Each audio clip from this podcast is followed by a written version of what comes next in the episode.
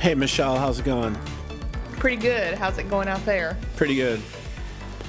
You get the fires contained and you're all safe and It's your- better. It's on the it's on the mend. I think there are still some fires burning, but everything's back kind of to normal. Got power back, got internet back.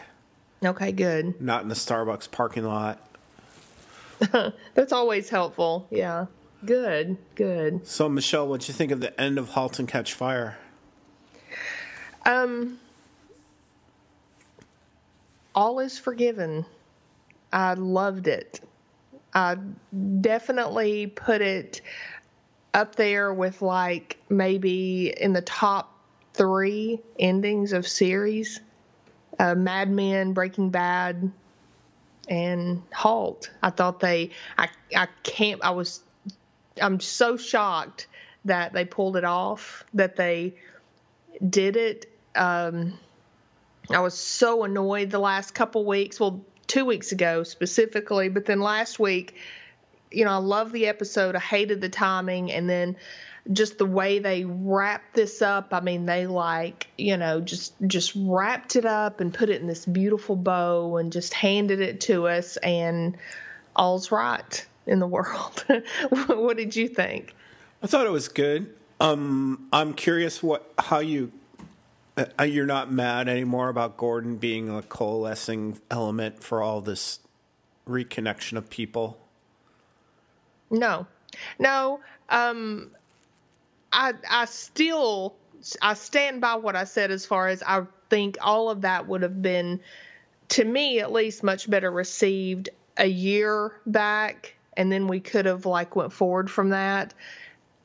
But I don't know how they could have done this any better. The only there there's there's one spot that when we get there I'll I'll tell you about it and I thought it was going to end that way and it literally I was just overcome with how good I thought that was and then it didn't end that way. So hmm. but but it was just it was great. I thought it was absolutely great. Okay, well, it starts in 409. It starts with September 6, 1994. The Comet team is watching the commercial. Um, Cameron's been contracted by Joe to finish the code, the relaunch code. Sorry if my voice sounds funny, Michelle. I have a cold. Oh, I have a sorry. cold or uh, some ash infection. I started to say, are you sure it's a cold? Yeah. Um, but the commercial is basically a series of people answering the question, "What are you looking for?" And that was kind of the theme of the whole premise of the show. What are you looking for? What where, what were these people in their careers and their lives looking for, and how did they accomplish it? Absolutely. So we see one last vision of Gordon in the ad, and Joe gives kind of a rah rah speech, and everybody cheers, and seems like seems like everybody likes the ad. But we also see here that Joe's still not okay, and we know that four months I think have passed since since Gordon's death, and Joe is still really struggling with it. It seems like. Well, didn't we say the last one was a bicentennial or sesquicentennial, bicentennial? Oh no, that was the old. That was the mm-hmm. old flashback part. no, Oh yeah, yeah, it was. Yeah, that's right. Yeah, they they pointed out somewhere that four months have passed here. Uh, that's when I guess Diane goes to the pool and Donna's there. But this is all this same time. So, so the summer's over. Uh, you know, school had let out. Haley was having the issues in school, um, but school let out. Summer's over and school started back, and um, so four months have passed, and and he's still watching Gordon and talking about Gordon and stuff is still. I don't know. It, they they really wrapped it up well to me that this is not good for Joe. Meaning, I don't know, this is not what Joe was looking for, I guess. Because for him to still not be at some kind of peace over losing his friend, and I know four months isn't long, don't don't misunderstand, but he didn't just seem grieved. He seemed um I don't know, really profoundly sad. I thought. So Joe and Cameron give a false appearance of things being okay, and maybe things are okay. Maybe think maybe this is okay for them to not end up together. But they give us kind of a a false appearance of like they're tight as a couple. Uh, Donna takes Joni to SFO. She's on her way to Bangkok. And Yep. It's their goodbye. Johnny gives jo- Johnny Joni gives Haley her car, and uh, Donna has trouble letting her go. She tells her one last time, "Please stay, don't go." But you gotta let them go, Michelle. The, they always come back, and Joni proves later on that she's made the right decision by letting her go, and she she does come back. Yeah, and the, we had kind of like a taste of this earlier when Donna was going through her drinking phase, and Haley was talking about the girl who went abroad to study and how excited, or not Haley, Joni, and how excited she was, and her eyes really lit up for the first time talking about that kind of stuff. I would have hoped she would have, and, and when I saw this, I was really hoping she'd gotten into some kind of school or something for it because I mean, at 18, she's going to Thailand in the what early 90s by herself. That just sounds horrible to me. I'm I'm with Donna on this, but but I even like that. I liked how all that worked out. Okay, Michelle, but have you still ever been west of the Mississippi? I have not. There you go. Yeah. No, she's old enough to do this, and she's school is not her path. She's school will never be her path, or not yet. Maybe not. Not in Maybe this not. version, not in this phase of her life, anyway. Sure. All right, Boz gets clean bill of health from the heart doctor, and he's going to live well into the 21st century. Son of a bitch. it's the Walter White punching the towel dispenser moment for Boz. Like, God damn it, I got to deal with living now. How I, oh he was so happy. Did you see? I mean, did you did you feel that? No, That was- I didn't feel that. I, that's what I mean. He was like a little like shocked, like, holy shit, I got to figure this out. No, I'm not going to just die of a quick heart attack. I have to figure out. No, no, he was so he was so relieved. I, I just I just felt such relief. He he was a little unnerved and everything, and then he's walking out to that uh, fanfare of the common man. Which was perfect, and he's looking up at this beautiful blue sky and got this like smile. He he's like, wow. And then he talks about his dad a little bit later on and how his dad died early and he just wasn't counting on this. It's like a this huge gift that's been given to him. And it's perfect. Perfect. And I'm so glad we got to hear that and know that about Boz in place of just carrying on. I'm sure he's relieved, but he's also presented with a new challenge that I don't think he expected. Like, I've got to figure this out now. Um, I don't know. I think it was more complicated than just being relieved. Like, oh, thank God, falling to his knees and praying. I think it was. I think it was complicated. Well, I mean, it and everything though. I mean, everything's complicated, I guess, you know. But, but at the same time, just I, I just felt like he felt like he'd been given a gift. So So that's right up to the credits. It comes back, and Joe explains Netscape now to Cameron. Uh, Netscape is the browser company, and they went to the University of Illinois and stole all the Mosaic coders, or stole all the genius coders from this university. And they're going to try to overtake Mosaic with these genius guys. And um, Joe wants to put Rover in Netscape so it runs as the search feature in Netscape. yeah, Comet. You mean? Yeah. Yeah, And and Cameron, um, she thought she was done. Cameron really wants to move on. We saw that in the other scene when she's talking about that. You know, she's now done. Uh, when Joe's giving his speech, she talks about how it's her last day, and so she talks to him afterward and talks about moving on and she wants she's ready to call Alexa and continue do something different and then here he kind of pulls her back in he actually bribes her back in with with centipede games she is not happy and so the moving on i think was a whole lot more than moving on with just the the company but i felt kind of bad for her here Yeah, he wants to bribe her to pull apart the Netscape code, just like he and Gordon pulled apart the IBM BIOS code, source code in a pilot, right and load reload Comet into it. Well, she she actually did that, didn't she? Isn't that what they hired her to do? No, they hired her The because they needed legally an outside party to make whatever they were doing legal when Joe when Joe admitted Okay. Okay. Yeah. Yeah. Okay. um, all that. But yeah, so but even the net, even the centipede game is slightly broken. There's no side car, sound card, so it's kind of a hint that there's stuff broken between Joe and Cameron. Right. Um. Uh, Cameron does know someone who can get her the Netscape code. It's Alexa, I guess. Yep. she has connections to get her a f- demo copy of that.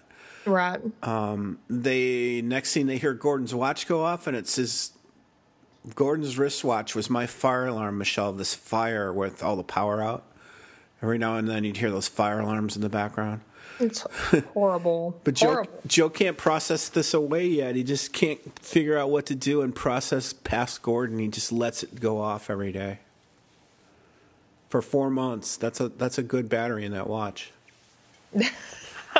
It is. That's yeah, yeah. I think it's part of the him not knowing how to move on, and Cameron's like, "I'll call locksmith," which of course you would do, and he it just like he, I don't know if he embraced the sadness, but but he accepted it as part of this like Groundhog Day kind of thing that continued. So the other person that can't move on is Donna. She's just swimming, treading water in her pool every day.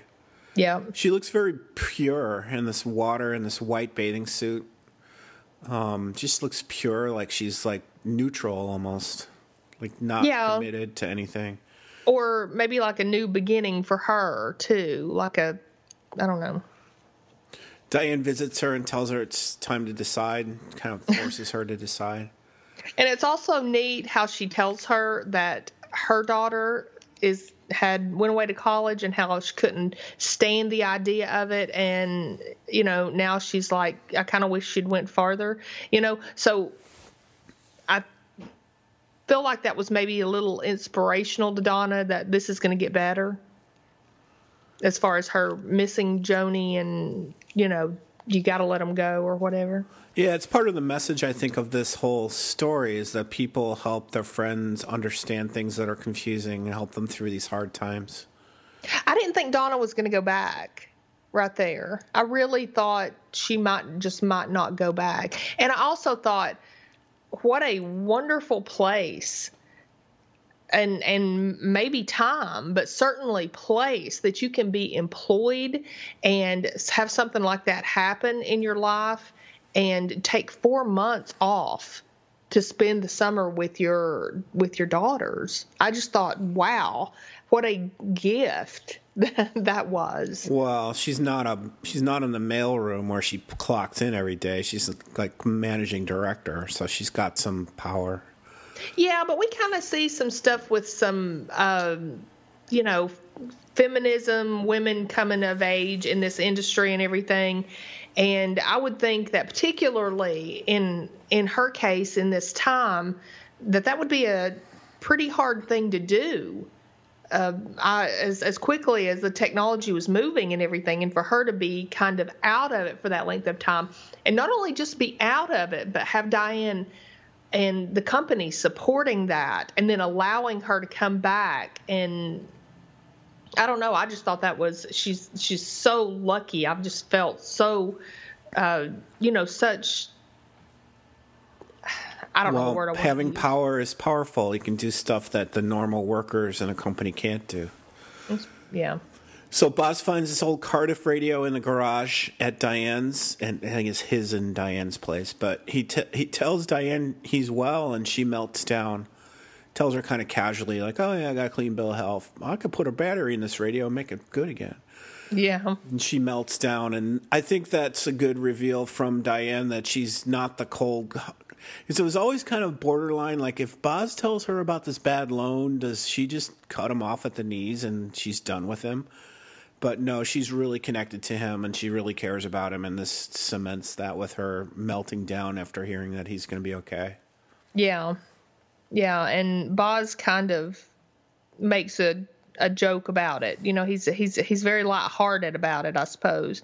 And but I think it affected him the same way as it affected her. So Cameron talks to the team about getting into Netscape at Comet, and Alexa comes by for the first time, first visit to Comet.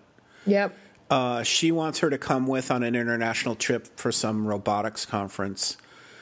And I think Alexa is some sort of an angel to Cameron.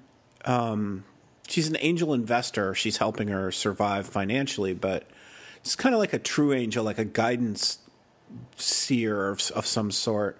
Like your true obligation is to your real self. She gives her this this philosophy that is really pretty smart. Like an angel would, like you know, you think of somebody as your angel, like they would tell you advice, like when you pray or you hear it in the middle of the night or something.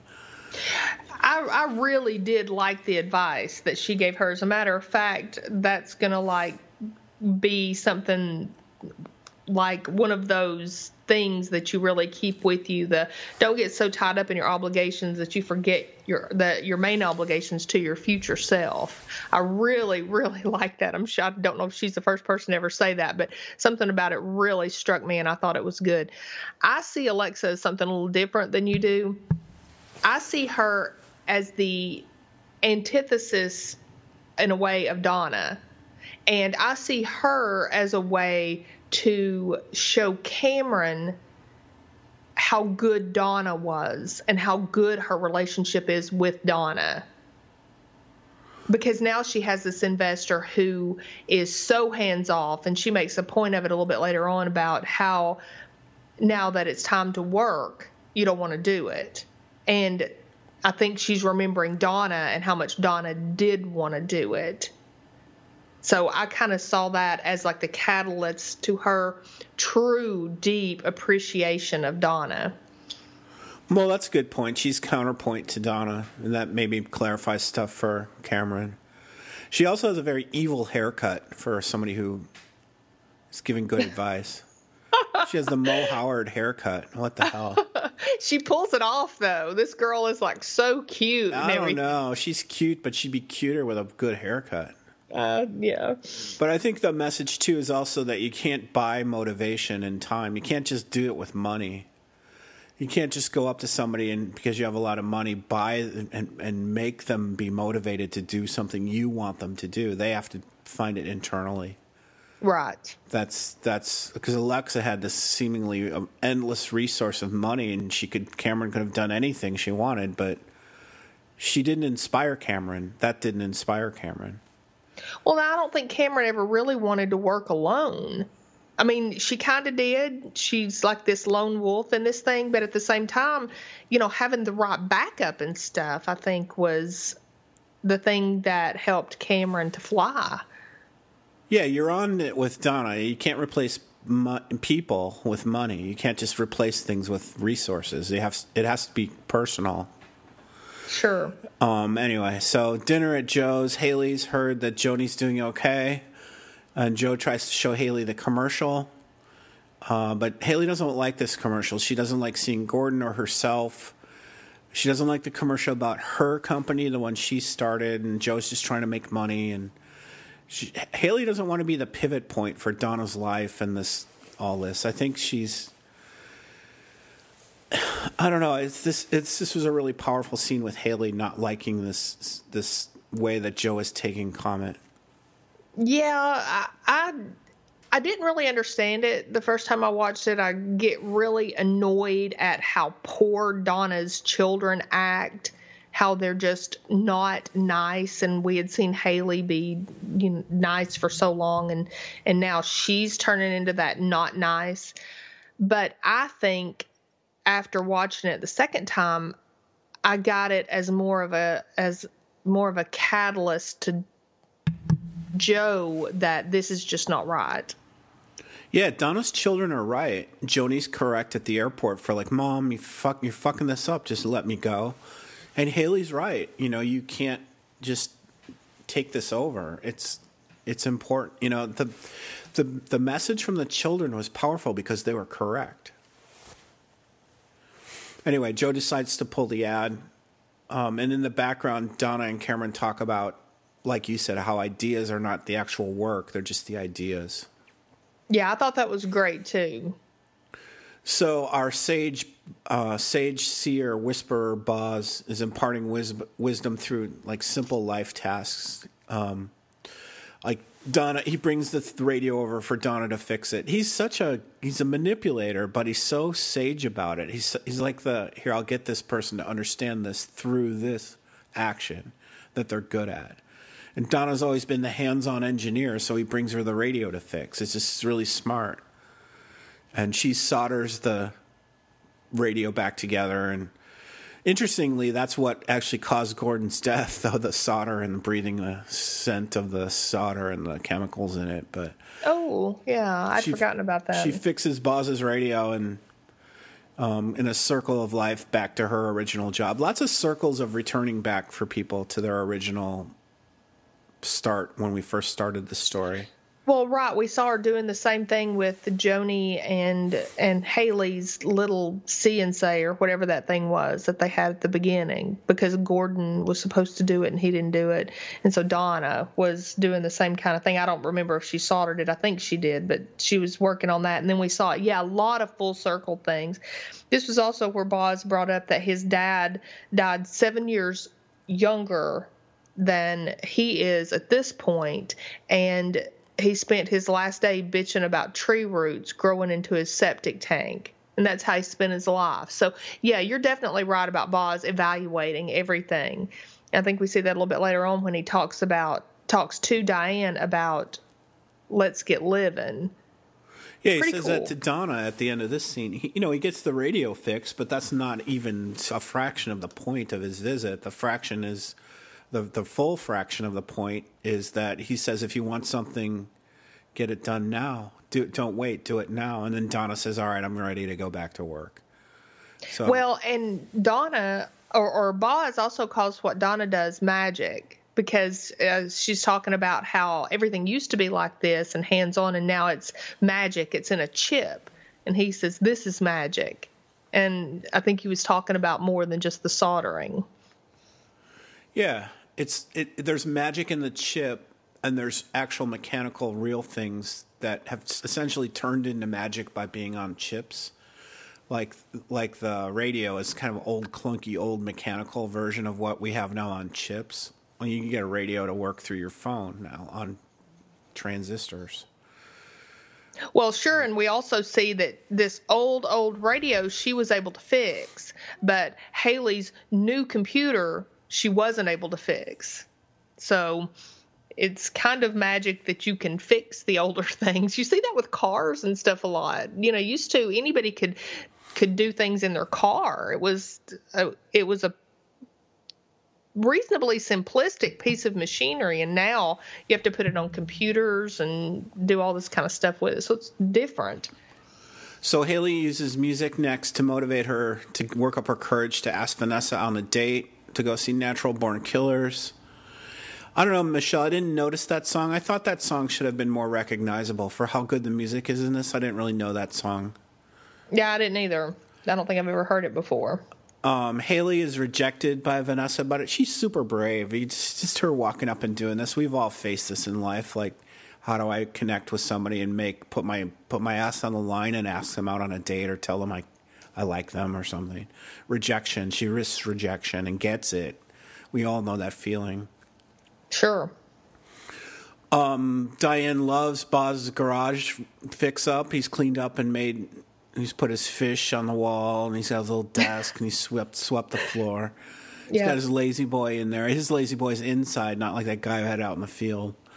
right Um, so she's really impressed by that, and then they dance to "Hey Paula," this old time song that these guys on the really, transistor radio they've yeah cracked the musical code with this show, and this they nail it with that old that old dopey "Hey Paula." That was like perfect for that. it scene. was perfect it was absolutely perfect and boz he he looks there he goes i'm done and he is done he's done with the cleaning up he's done with with this part and he's ready to move on it was perfect So more cracks between Joe and Cameron. Joe pressures her to work on this this code to get Netscape to accept uh, Comet. And Cameron says maybe you shouldn't be here while we make the sausage. It's messy. their, their differences are just becoming more and more exposed as they get through this episode. Yeah. As anybody who's ever done any kind of website, anything, you know, as you're working on it, it can look much worse before it looks better. And Joe, I guess, hadn't didn't know that yet, so he was pretty frustrated with it. So eventually, they see the Yahoo Net directory on Netscape in the toolbar, dooming Comet forever. Comet's been beaten by Yahoo. Uh, Yahoo's passed them. Remember, Michelle, Yahoo was around before Google for like three years. I do. I think I do literally three that. years before Google showed up, and then Yeah. now Yahoo's nothing. Now Yahoo's like, who cares about whoever looks up anything on Yahoo? It's the theme of all this. Like technology comes, and and then two, two years, three years, five years, it's passed, and something else comes. Right. So Joe finally gets upset and crashes Gordon's door through the glass, breaks the glass, goes in and resets the watch. So Gordon's time has passed, just like Comet's time has passed. Right, and and it's time time to move on. He uh, the comet has it's it's done.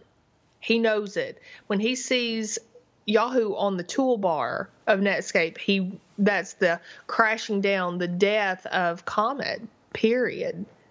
All of our times will pass, Michelle. That's that's the message. This is bigger than Gordon. It's bigger than all of us. You know, life just moves moves on. Whether you think you have the greatest thing ever or not, the greatest thing ever becomes old hat in time. And I think Donna kind of brings that up a little bit in her speech to women later on. Kind of touches on it anyway. So next scene, Joe and Cameron bond at home in their bedroom. Then they debond, and he tells her it was you. The thing that gets to the thing, it was always you. And now, so their time has passed. So it's kind of a poignant but realistic. I, I think Don, Joe and Don, Joe and uh, Cameron being lovers forever and having a kid would have been so freaking corny and wrong that they did the very best thing with the two of them. Well, I mean, I like corny, and I don't think corny is necessarily wrong, but I, I as as far as the breakup, and you know, I was rooting for them, but as far as the breakup goes, I, I thought it was just beautiful, and I. Joe telling her that you were always the thing, uh, it was profound. I mean, it was a. What could you say to honor a person more than that? Well, I mean, in that this is their process, kind of like Gordon and Donna's process was divorce, but they ended up getting together as co parenting divorced friends after that. It's just the path that life took them through. I mean, it's the way it had to be. They couldn't they couldn't stay together. And I thought it was interesting when Cameron brought it up. You think she's talking about, I'm sorry that Comet didn't work out, but that's not what she's talking about. And Joe was completely agreeing with her, just even though you wouldn't even think that's what she was talking about, but he knew and he agreed, and it was really good. See, I would have guessed, Michelle, that you wouldn't have liked this finale because of the lack of speci- specificity. Specificity. No, I whatever loved it. No, no, no, no. I because it was I very think- lost-like. It was very, um, I don't know. And what are some of those shows that didn't have a very, you know, didn't have a specific laid out for you ending? Yeah, I, I disagree that it was lost. like- Sopranos, you know, Yeah, it's like no. open-ended. But we know there's hints of good things about Joan Cameron too. Like she's headed to the east at the end of this episode ten. She's also like upset that Joe left without telling her. Like, well, why would she care? They broke up. You know, it's like she's she's gonna seek him out. I think they, but they don't tell us. They don't show us. I, I like that part. I did too. All right, so I'm not sure where these separated, but I think that was it. So this is now on episode 10, 10 of Swords. Right, well, that was the very end of 9. Um, I don't have it there. I have it later, but I, Well, tell me. I have it where Donna walks in, walks. Uh, she goes back in to Yahoo and does that hysterical thing where she's aggravating Trip, kind of reclaiming her space at the top. Okay, so that's And that's, that's where, where it I is. have That's it's four- not Yahoo, four- by the way. That's Ag Geek slash Symphonic now. No, well, yeah, yeah, right, right. All right, well, so let's finish it off. Let's get it right. So I have because I, I, watched this where they blurred it together, and it just yeah. went all together. Okay. So, um, so Donna shows up in her power red at Symphonic, the newly named Ag Geek Symphonic. Now is um, Donna's realm where she's taken taken this management role now. Right. Um, she shows up. So the quick, a bunch of quick things happen. Donna shows up in power red at, at the office. Haley is back at her routine with her what are those little things that she microwaves? Bagel bites. Bagel bites in her computer yeah. and at, yeah. on on Comet. Cameron goes on the trip on the trip with Alexa, and Comet closes down with yep. people unpacking and or packing and moving out. Well, the guys are cleaning up the glass and all that at this point. And then this is where Donna goes in to that meeting. And she was nervous when she walked in, but then she sat there and she really I don't know. I thought I was going to go back to disliking her because she was really ugly to Trip. She was humiliating to him right right here. But we see that that's not who she is as far as the management goes in just a little while. But but she's just taking her power back. She's showing him because Diane told her at the pool that the guys really thought she was getting soft and all that. Well, she definitely proves she is not getting soft in that scene. Well, she is a dick to him, making him say it. And then I thought, I thought she they were going to have her flip out and just like lose her lose her mind and just be insane. She starts laughing like insanely laughing about the name Yahoo. Right. Um, she gets tripped say it enthusiastically, not enough say it like it really should be said, and he and he says it a few times. Yeah, put some mustard on it. I mean, she is like she's humiliating him, and I thought she was just going back to the old Donna who we saw, who was not a very nice person in there. But that's not what she does at all. She really seems to learn, but she just had to go in and make her presence known and show that she was not the soft person that they had been talking about behind behind her back. So I completely got over that. And anyway, that's where I have 410 starting. Okay, so then Joanie's call. Joanie, Donna's tortured by her separation from Joanie. She can't. All these people have trouble moving on. Joe moving on from the watch. Joanie, move, uh, Donna moving on from Joanie. Donna moving well, on. Change is painful to a lot of people, though. It's I think that's fair. Yeah, I think that's fair. But you got to do it. You can't. You can't resist it. It doesn't. It's going to happen whether you resist it or not. But it's okay, I think, to stop and feel that pain and react to it. And I just think that's what what she's doing. So Donna's working at home. She gets a call from Joanie, and that painting guy in the background was soothing Bob her. Ross. Yeah. What's his name? Bob Ross, the happy little squirrel. I used to, oh, I loved to watch that. I can remember watching that when I was pregnant with one of the girls, and I was sick. I always was super sick at the beginning of pregnancy. And I can remember lying on the couch and watching that show, and it was so soothing, and I just loved him. Somehow that doesn't surprise me, Michelle. we talked about the happy, you know, our tree lives here. I mean, just it was just beautiful.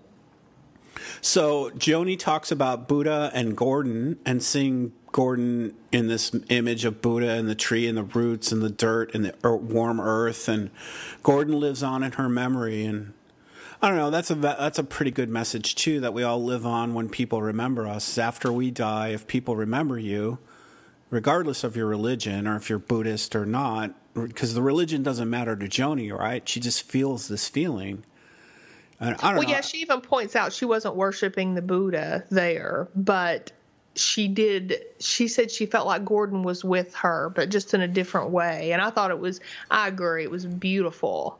It's another one of and those I'm, universal, universal emotions that these writers have tapped into. That and we're kind of all part of this call home by Joanie. That you can remember people and they're alive. If you if you're thinking of them, they're still alive in some way. Well, and earlier when they were having dinner, everybody with Haley before she got upset at Joe, when they asked about Joanie, Haley really lit up and was talking about Joanie's adventures in Thailand. And so Donna pointed out that she hadn't got to talk to Haley or to Joanie yet. So she didn't I guess get to experience that. You know how somebody can tell you like something profound that's happening in their lives. And if you're close with that person, sometimes you don't even have to be, but you get moved by it too. Well, Haley had already been moved by Joanie and her adventures. And then Donna just got that experience too. And I just thought that was really neat how they showed Donna really connect with with that part of Haley's or Joanie's life and how she's well the timing of that, especially the timing of that, because that first time, Joanie called Haley and didn't even want to talk to Donna. So right. that that was their time to connect. But now Joanie calls Donna and doesn't even ask about Haley. It's to, it's a direct connection from Joanie to Donna about Gordon and this vision, remembrance or whatever thought of Gordon. I mean, it was the time. It was the right time for them to make that connection. And then she says how she thinks they're similar, and that's maybe why they fight all the time. And what a great thing to say to her. I mean, how much is Joanie growing up and realizing that her mom and all of her flaws and everything, and it's okay. So Joe shuts down Comet, says goodbye to his workers, um, and like, like Gordon helping Joanie, Gordon helps him here too. He he remembers Gordon now. Yeah. So Gordon's alive with Joe.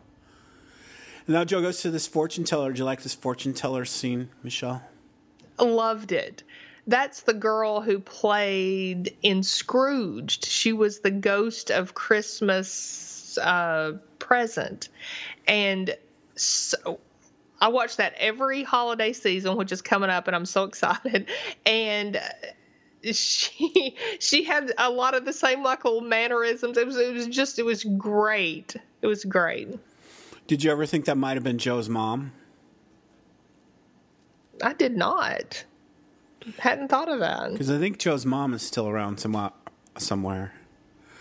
But no, she's just a fortune teller, and it's the past, present, and future, and the future comes up as the, this Ten of Swords. Um, and this fortune teller tells Joe that the Ten of Swords is destruction, indecision, misery. But behind the Ten of Swords, behind the clouds and the sunrise, there could be some hope, something like hope. Well, yeah, and she actually says to him, This stuff means what you want it to mean. And I thought that was really profound in his situation too. Wow, it can it mean what, nothing though. I mean, it's funny that Joe pushes her like, "Come on, what do you mean? Get to the point." Yeah, but that was pretty cool. This can mean whatever you need it to mean, whatever you want it to mean. Meaning, whatever you need in your life, you can make out of it with this. So basically, but that's a fortune teller's stock and trade. That's their that's their escape route for anything they can ever tell you yeah, I'm not really talking about the fortune telling part of it, just the advice kind of part of it in life. Joe was like, "Oh, great, I'm gonna have misery and uncomfortableness and whatever for the uh, for the rest of my life, or again, or whatever."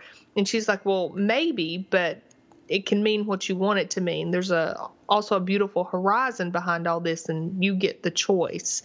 And I think that's when he makes his choice. So I looked up Ten of Swords swords, swords, Michelle, on Wikipedia. Okay. And it's the tarot card of bottoming out, but it could be like we said, a blessing in disguise because the darkest you bottom at the, the the darkest hour is right before the dawn, right? Type of thing. You suffer, and then you get a new dawn. So, the, did you look at that card up close? That Ten of Swords. Um. Well, I didn't look it up like you did, but I did pay attention to it on the screen. It's literally it's a guy. It's a body of a guy with ten swords stabbed into him. He's just, I guess, dead, laying on the ground, or or in pain or some distress. And behind him is the cloud and the sunrise. So it, it is the bottoming out, and then the positiveness behind him that there may be on the horizon something good, even in your lowest moment. But it's a guy with literally ten swords stabbed into him. yeah, that's that's pretty pretty bottoming out, I would say. But Joe liked that. I I think he liked the horizon. He wanted the card, so that was pretty cool. So she makes him buy a pack of cards, and he buys them, and he walks out opening the pack, and he nearly gets flattened like an armadillo, Michelle, by a Porsche. Like an armadillo in season one, episode one, driving up. Just perfect. He sees his old friend Dave from IBM, who was also in season one, episode one, and they talk about mundane things like the weather back east, are the leaves changing, and they reminisce a little bit. This is an IBM employee, and he says, "I can't wait to see what you do next, Joe." Slaps him on the back and leaves. And then interesting when he left Michelle just like over in the card of the Ten of Swords, over Joe's shoulder is the sunlight in the, in the background, just like the card. Oh, that's, that's cool. cool. Yeah. All right, so now at Donna's office, they're doing all kinds of cool new stuff. There's a robotics thing, drawing some magic marker robotics yep. um, designs. It's way more casual. Um, there's people playing Game Boys, and there's a DNA code. It looks like somebody's doing code for that. And she's changed the name from Ag Geek to Symphonic. Right, right. Symphonic Ventures, and and and it's cool how she's taken. I don't know if you noticed or not, but it's almost like, she, or if you thought so or not, but it's almost like she's taken the culture of Comet and uh, even all the way back to Mutiny, taken like the good parts of that and brought it into this and turned it into this real creative environment. She's bringing tacos in and and just she's a different kind of manager, I think, than she was this tight straight laced. Maybe as long as she doesn't fire all the dudes, because at the party at the pool, there's not one guy there. Well, I think that yeah, that that was about women though. I think that was a women coders dinner or something. All right. Well, as long as it's not just the company with all the guys fired. I, I didn't. I didn't take that. All right. Next scene: Alexa and Cameron are arguing, just petty, sniping at each other. You can't. Uh, that's where I got this idea that you can't buy inspiration. She she can't just pay Cameron to be inspired and fruitful. She has Cameron has to connect to do it. Well, and uh. she's doing all this stuff, and she gives Cameron like I, I like this scene, right? She'd given Cameron this nasal gel to prevent her getting sick on this recycled airplane air, and Cameron's really struggling with it there, and she's like, "Well, you'll thank me," and she's like, "How am I supposed to thank you for something that doesn't happen?" And so it just that was pretty. I thought much more encompassing than just about the nasal gel, but I think this is where Cameron is really realizing you just want. I think Cameron feels kind of like a dancing puppet for her. And well, she is. Yeah, and that's not what Cameron ever wanted to be. She wanted to be. She's she's creative and she wants to create things with somebody, not for somebody. I guess. So um, the Bos Whisperer next shows up with um, on Cameron's truck at her trailer in Bonnie Doon Field and tells her that she has a lot of love to share. This got a little corny for me, but then he got down to the like the really good advice that she gulps too much of life all at once. Because I don't know why he's telling her she has too much love to share. Or she has a lot of love to share. I never really got that from Cameron. But I do agree that she gulps too much of life at once and it overwhelms herself. She's like her own worst enemy. Um, but Cameron's thinking about Florida and her mom, and motivation whisperer Bos just says, "Don't let me get old. Like, be there for me." Like another kind of trick almost, but it's a very smart thing to say. Like, I need you to be youthful and energetic and alive, so I don't get old. Do it for me. Like, do it. Taste the chili for the girls. If even if you're not hungry, just do it for somebody else. Perfect. Yeah, he was. He was giving her a job to do that's good for her, making her think that she's doing him a favor. Yeah. That she would feel kind of obligated to do. So I thought that was perfect. Cameron goes to Joe's apartment, but he's gone. He's left without notice. Um, and then Cameron and Donna, Donna, uh, Cameron shows up at Donna's to say goodbye.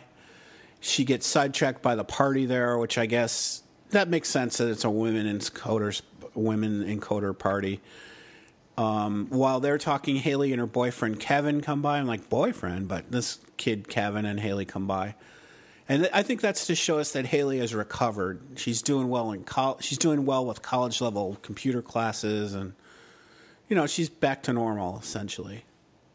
Right, like a normal 15 year old, I guess. She's she's finding out who she is, and doing a pretty good job of it. And who cares about this Vanessa, the waitress? I mean, she, there's going to be a million of her in her life. Sure. Those tattoos are going to look horrible when Vanessa's 40. I don't know. 40's 40's not that old, Mike. Well, for tattoos on your chest like that, any age is you you wouldn't look good. Probably. But um, she's about to leave, and Haley's computer. There's a number of events here that keep Cameron around for a while. The the, the computer crashes, and Haley's project is on it, so she offers to help. So Donna and Cameron work on it together. Donna on the hardware, Cameron on the software. And they talk a little bit about Joe leaving, and then they trade a bunch of cliches, and then they kind of bond again, and they realize, I think, like how how much com how much they have in common with each other. Right. And also Cameron made a statement that was pretty deep. She's she's really mad that Joe left and didn't tell her and I think you brought that up earlier, but she said things fell apart, it didn't work. And then she sat there and she said nothing here did. And I kind of think that's like the the overall theme of this is that because everything really did, but it just didn't work in the forever. We see that a lot in this. Things worked while they needed to work, but then when they they were surpassed by things or whatever, and we kind of hear that in the speech by Donna coming up. I That's think. kind of the theme of life: is that very few things are forever. Life is pretty cyclical. Things work as long as they do, and you make the best of them, and you move on to the next thing. Right. Exactly. Um. So Anyway, she gets sidetracked a couple times from just getting on her merry way and heading off to Carson City. Well, yeah, but this is where she brings up also that she'd like to work together again. What if we work together again? And yeah, the idea doesn't matter. Whatever we work on doesn't matter. And Donna, the look on Donna's face, Donna's like, you know, I mean, I just I just heard her screaming, "Hell no!" You know, uh, by that look on her face. But of course, that's the the initial reaction, and as she thinks about it, I think she feels a little bit differently. And every one of their, every single one of their ideas in this show has failed. All of them were either failed or surpassed by better ideas by other people doing things better. Yeah, but but they they still accomplish so much. And how many people maybe piggybacked off of them. And that's where the bit the bigger ideas came from and stuff. Isn't that kind of like you said how it works? That's why that's the kind of the water raises all boats theory that that's why it's worth it even if you fail. Because you because maybe the giant pushed the macintosh you know and maybe the software um, protection, Macmillan Securities pushed Mac- McAfee, and maybe you know sure. Comet pushed yeah. Netscape. Exactly. But that's why it all kind of it, it kind of works to move the whole thing forward. Um. So the party starts, and Michelle, they're playing Neil Young's "Harvest Moon." Did you remember that song? Did you ever have any connection to that song? Um, I did remember the song. I don't know that I had a connection specifically to it, but I I loved Neil Young. I mean, I still do actually. I had. What a, about you? I had a Macintosh, an Apple Macintosh computer back in like 1986 or whatever, way early, and I I just got it because it was cool. I never learned it. I never did much with it. But I really got my first computer right around this time, 1994, 93, 94. Right. And I remember logging on to CompuServe and AOL at that time and finding music to listen to while I was like listen, searching around on the computer and chatting on the computer. And mm-hmm. this is the time of that song. I remember playing that album all the time. Neil Young. Oh, album. that's cool. Yeah, that it's got to bring that back to you pretty heavily. That's probably when a lot of people got into computers because that's when they started to become, you know, like Apple II. The Apple II was a pretty expensive computer, and computers were pretty expensive, but in early early to mid 90s they started to become affordable. They were still expensive. They were we we got our first home internet computer. We had a computer before but it wasn't like connected to anything. But we got our first internet computer in 96 and i remember spending an easy couple thousand dollars on it. And that was a i mean that was in 96 that was 20 years ago. A couple thousand dollars i mean it's still a lot of money but it's a lot i mean now you get a computer for what? Three or four hundred dollars and or you know maybe a little more but that was a lot of money back then. And do you remember how much it cost to be on the internet? Remember when you had to pay by the hour? Yep i mean it was expensive. I remember we had accidentally like left aol on one time and didn't sign off and we got a like a $250 bill or something for the internet i mean it was ju- just for the isp connection the and and you had to do it over your phone and he tied your phone. It's craziness. We got a second dedicated line, telephone line for the internet. I mean, all that stuff. When when you remember it back, it's just crazy stuff. I'd like to hear Cantwell and Rogers interviewed about how they chose the music, though, because uh, the the way this music crossed with how I started using computers and what I did while I was just first going on AOL and stuff is just it's almost uncanny how they tap into the music of those times. Out of all the songs they could have picked, um, Yeah, I know would I'd pick out the ones I like because I just said before a couple minutes ago that I didn't get the song that Haley played while she worked up her courage. But you know, there are they do tap in really, really well to the songs of the of the 80s and 90s here. Well, yeah, but see, maybe you didn't get that song because you weren't a 15 year old girl in the early 90s, you know, and and maybe you got this other song because you were into the computers at that point as a a young man. I don't know. I just think it's really good how they do that. Yeah, but that song that had nothing to do with Neil Young. Neil Young had nothing to do with computers. No, It's just no. weird. It's weird. Like I could picture them like kind of doing what I, I I'm just projecting this, but like that maybe they did what I did. You know, maybe they maybe maybe somehow they saw what I did and they tapped into it. You Sure. know, I know it's hokey, but No, it's not hokey. all right. Haley comes back and talks to Cameron. She's broken up with Kevin. Again, more evidence. I think that she's just okay. Um, that she's fine now, and she she shows Cameron Joe's letter, and Cameron tells her that God, these guys write so well. She says, "Don't forget me, even when you're running all of Silicon Valley. Like, don't forget about me." And the I think the interesting here is thing here is the return address is on the letter, and Cameron sees it, and she names the city. I don't even remember, but it's somewhere in New York. Yeah, it's Armonk. It's right on the Connecticut border, and it's where IBM was at the time. So Haley, I think, finds her silver lining here that the she says, and Haley's such an optimist. She screams and cries over her computer crashing her project, but she says, "Hey, maybe it's time for a fresh start." Like she's got her ten of swords line, silver lining here. Right. Yeah. Even in light of like Cameron chiming in and being sympathetic with her, like, "Oh, it's a bummer that you lost your project." Like, "Hey, maybe it's time for a fresh start." Like she just Right. she's resilient. I like that. Yeah, and I like how she quotes Joe here because she was kind of ugly to Joe the last time we saw them together. But she's kind of showing here that Joe still has, he's still important to her. Yeah, it does it maybe it's Joe that says that don't forget me even when you're running all Silicon Valley, not Cameron. Sorry, I messed that up. That was part of Joe's letter. Right. Don't right. forget me when you're running all part all of Silicon Valley. Yeah, so um next is Donna's speech to the women in coding. She admits all of her victories and mistakes and she says the advice that people are what get you to places. And Cameron slips and falls into the pool while trying to sneak away with a stupid little wave. That would have been weak if she got away with that little wave.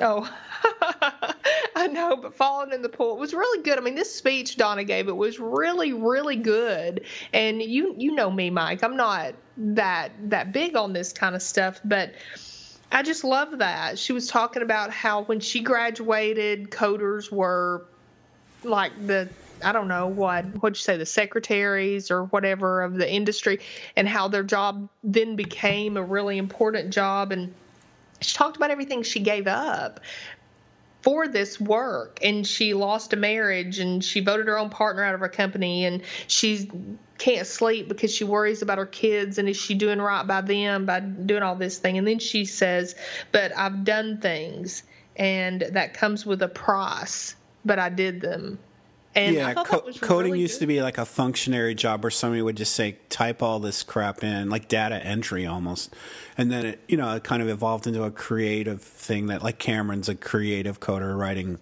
games and making new new chat rooms and communication and stuff. Sure. Fixing Like search Cameron- engines. Right, but exactly like Haley did too. That's exactly what they had Haley do. Gordon stuck her in the room and said, you know, input this, and then he found out what she was really capable of in doing that. So Donna and Cameron now sitting at the pool, and Donna has either even Donna has either given her this power red sweater, or Cameron pulled it out of her packing and tr- changed into dry clothes. I want to believe that Donna gave her the power red sweater, though. I think so. Yeah. Like, here, put on my power red sweater. and then they talk about working together, and now Donna's entertaining it instead of just humoring Cameron, like, oh, yeah, maybe. Jesus, get the hell away from me. She's like entertaining it. And uh, that's really interesting. And Haley stops by and they share that she's gay without even having been told. Right. Like you right. said, you didn't have to tell your sister that you're straight, that nobody has to tell people close to you. They just know it. Right. Right. I thought it was pretty good here too when Donna was like, I can't tell you what it means to me that you brought up. I've been waiting for years to hear you say that. So it had a profound effect on her, and she did have a very negative reaction to it at the beginning to Cameron asking her to work with her, but that it was a really meaningful, powerful thing that just had to kind of percolate for a little bit, I think, before she could move on in one way or another. So next they go to the old Comet Mutiny building and they remember where all the old people sat during div- different iterations of the companies.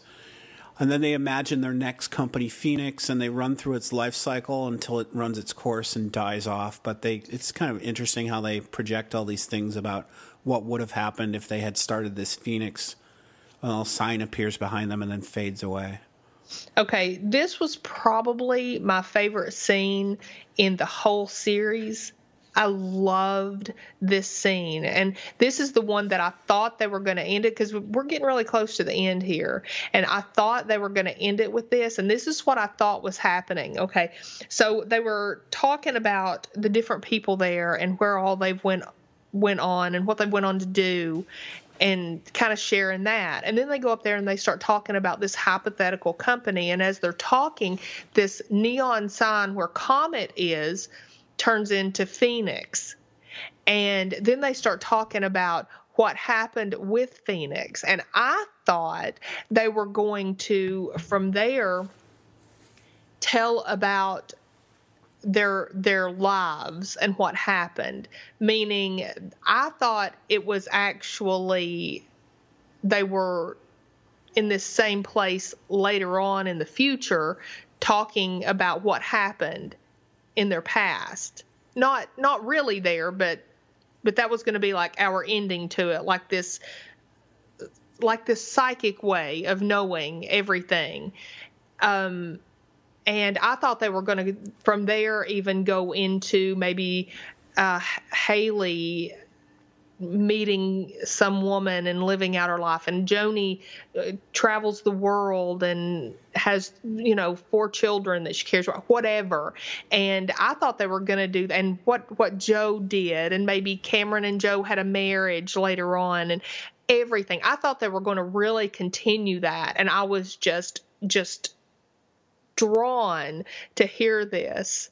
So the fact that it didn't, I was a little bit disappointed, just a tiny bit, just only because Oh, that's it's where way better that they it. didn't do that, though, because they get a lot of mileage by not telling us things. Look, I agree. I agree. I just thought, just just momentarily, I had a You tiny get the bit same effect. That is that is what would have happened with Phoenix. It's what's happened with everything else. Um, you know, But they- wasn't that great how they did that? They didn't do that much in this. They didn't do a lot of stuff like that. A little bit, I guess, with Gordon and his weird, you know, illness stuff, or odd, not weird, I guess. But, but I just, I thought that was just the greatest scene. yeah, it was kind of a Tahajali moment where the tr- the old trailer, the old RV fades away and they come back to real life. Yeah, and Donna's one, and and I loved every minute of it. It was just great. But they run through the life cycle of this fantasy Phoenix, all the mistakes they've mutually made in the past years with what Cardiff, Mutiny, Comet, Rover, Symphonic, until They did things until others made decisions for them and they had to leave. But the bottom line, it was like the the the true value of all of it was working together. Right, right. So we go to Haley now. Haley has writer's block. She's just staring at her screen with nothing on it, and she listens. It starts to listen to her Walkman, and it's Gordon's self motivation tapes. Um, and I thought that was really cool how they had Gordon talking to Haley, and then it played over the scene back. Then they cut back to Donna and Cameron and Gordon's just saying to himself in his self motivation tape that every every problem feels big in the moment, but you know better. You know better, Gordon. Come on, you can you can overcome this. Right. And now it's living on with Haley, and somehow the message is imparted there that it's living on with Donna and Cameron too. Yep. Beautiful. All right, Cameron and Donna at breakfast the next morning. So Donna, Cameron's made it through a whole next morning now, and she calls her mom from the restaurant. And this mom and Cameron connecting seems like a bad idea. That the it seems we only hear one side of the conversation, but it just seems wrong. Going to see mom in Florida. She seems a little, a little annoyed she's her. forcing it. Like, uh, yeah. like I'm okay. Like, I guess I'll see. A, like, she did, wasn't getting a warm welcome from Mama in Florida. Uh, so Donna pays. They get ready to leave. Donna pays because she's because Cameron's unemployed, and so we see Michelle. We see money, figuring out how to get money out of a wallet. We see a jukebox guy playing a jukebox. We see people talking. Donna rushes out to Cameron and says, "I have the idea." And then now yep. the sun rises over her shoulder. I'm noticing these sunrises because of the Ten of Swords. Sure. And now it's behind her. Like there's a there's a brightness behind her. Yep. So, do you have any idea what the idea might be, or did you even care? Oh, yeah, I cared. Of course, I cared. Um, yeah, yeah. I, I, I had my idea of what Donna was coming up with. Did you? Well, or did you it? not care? I think it was the smartphone. And the reason I think so is because in this whole episode, when I looked back on it, and as I watched it a, again the second time, there's there's more phones in this. It seems like than we've seen before, or maybe more that I noticed anyway. And we saw Cameron on the phone right before this, and she comes out, and Donna said, "Did you get a hold of your mother?" And how difficult that used to be to get a hold of somebody. It was like you had to call their house and leave a message and they had to get you back. Anyway, so there was that. And then the payment, you know, you pay things on your phone, the um, music that's on your phone.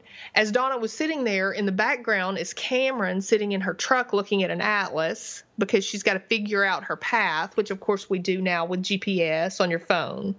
So that's my thought is the smartphone yeah and remember before the smartphone there were things that were before the smartphone that did those things like napster so this is what like reddit everybody in reddit's like projecting what the idea is so like right. napster the ipod the windows media player so something that plays music instead of the jukebox guy Right, right. Um, and then other people thought because of the money, like PayPal or Venmo or Bitcoin. Right. Right. And then the social aspect of like people in community of a restaurant, like MySpace or Facebook. Um, and then people even thought like even buying that restaurant, like let's just buy a restaurant and bail on the whole technology thing and just have just let's, let's bring people together in a place where they have food and community and. But I, I think the point is that we don't know. It doesn't matter that we don't know. It's better that we don't know because if we knew, then we de- then we deconstruct how that would have gone wrong. Right, right. Like, oh, they so they did Napster, but then Napster was unwound by, you know, right, right. But I think that's kind of the point. Whatever they did is going to be overstepped, and it's it's okay. It's just the journey. I think the thing was that Donna had an idea. She took it to Cameron. She wanted to do this with Cameron.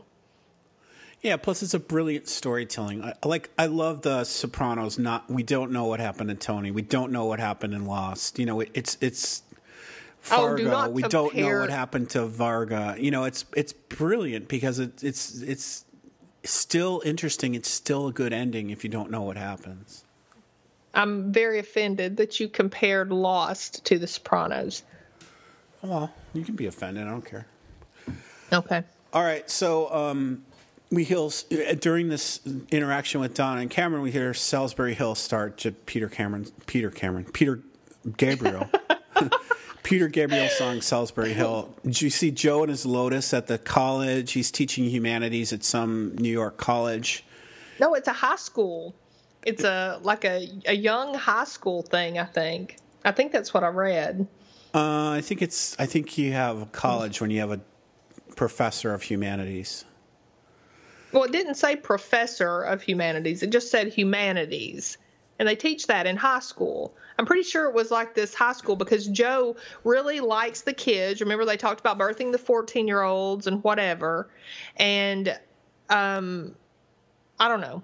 That's that's certainly what I got out of it. yeah, I thought college. Might. I don't think it matters too much, but we, we we get a pan shot of Joe's office, and in his office are a few things that are interesting um, Pigeon Feathers book. That's the book Joe read to Cameron over that long phone call, that night time into daytime phone call.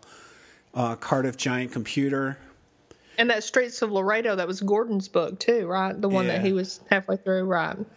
A uh, photo of Cameron by her Airstream trailer, a statue of the Butte of the Buddha, Gordon and Haley's photos, and then the Ten of Swords bookmark and he's also drinking green tea, which is what he did. And I really liked that whole thing. Gordon, or not Gordon, Joe, we've seen him like come into each area that he's in almost like he's starting fresh without any kind of baggage and that's not really how you how you, how how we do right we do bring things and if you can bring the good things into your new area it can only help you. And i think we see that with this and everything that he's brought. He brought the good things. He took the good and moved forward in his life yeah, it's also very circular, cyclical for Joe. I mean, that's kind of why I think it's a college because it started in episode one. He's a teacher at a college, and the, he started right. that episode by saying, "Let me start by asking a question." So he's right. he's full circle, gone right back to where he was in episode one. Yeah, but it's better because in in episode one he was talking to he was he was looking for Cameron. He was looking for somebody like Cameron. And in this one he's not. He's not looking for that. He he's found what he's looking for. And isn't it cool that we've talked about it before. Joe was never in this for the money. He was in it for the experience. And now he's got this um, I mean, he found his humanity. He's teaching humanities and what a great great thing for him. Yeah, but I think he's in it for the money. He's evidences his money with his nice car and his suit, and you know he's he's in it for the money. He he's in it for success. He wants to prove that he's successful, but he's shows you know he doesn't become a you know a recluse with money. He's showing off his his wealth. Uh, I don't think money's ever been Joe's end game. Everybody wants enough to be you know, to have some things maybe and do what you, I, I don't know. Success, I just, though. I mean, money's the measuring stick for success. Sure. So, um, did you have any final thoughts, Michelle, on the whole Halt and Catch Fire experience? Um, I don't think so. Nothing that we haven't discussed. I really enjoyed it. I don't think they could have done it any better. I think this show lives in a pretty important window now in, in like a later window in the future, it probably won't be interesting as interesting because us as the audience who lived through this time. I mean, first of all, it's got a tiny audience, so there aren't that many people, but I mean, we could totally relate to the time. And I think in the window in the future, there won't be that opportunity for people in like 2030, 2040. You know, they won't remember the struggling with first computers and computers being bulky and heavy and the computer and the internet being slow and searches. I mean, they'll probably have a whole different way. Like their shirt, their shirt and pants, their clothes will be like computer connected, right? oh, good idea, Mike.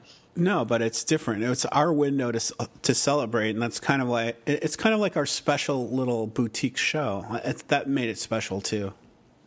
I agree. I just really hope that we see these guys come out with something else because they've got their audience like you said it's not a huge audience but they've got their audience and it's it's pretty rabidly loyal and they they were able to tap into something real specific with our generation and I really hope that they're able to do something else because I'll be sad that well, I'm kind of sad already. You know, I was typing "Halt and Catch Fire" because you know I like type this out and print it up. It's how I do the podcast, and I made a note that this is the last time I'll be typing this, and and it's cool and it's beautiful and it's sad and it's it's everything that they kind of taught us in this.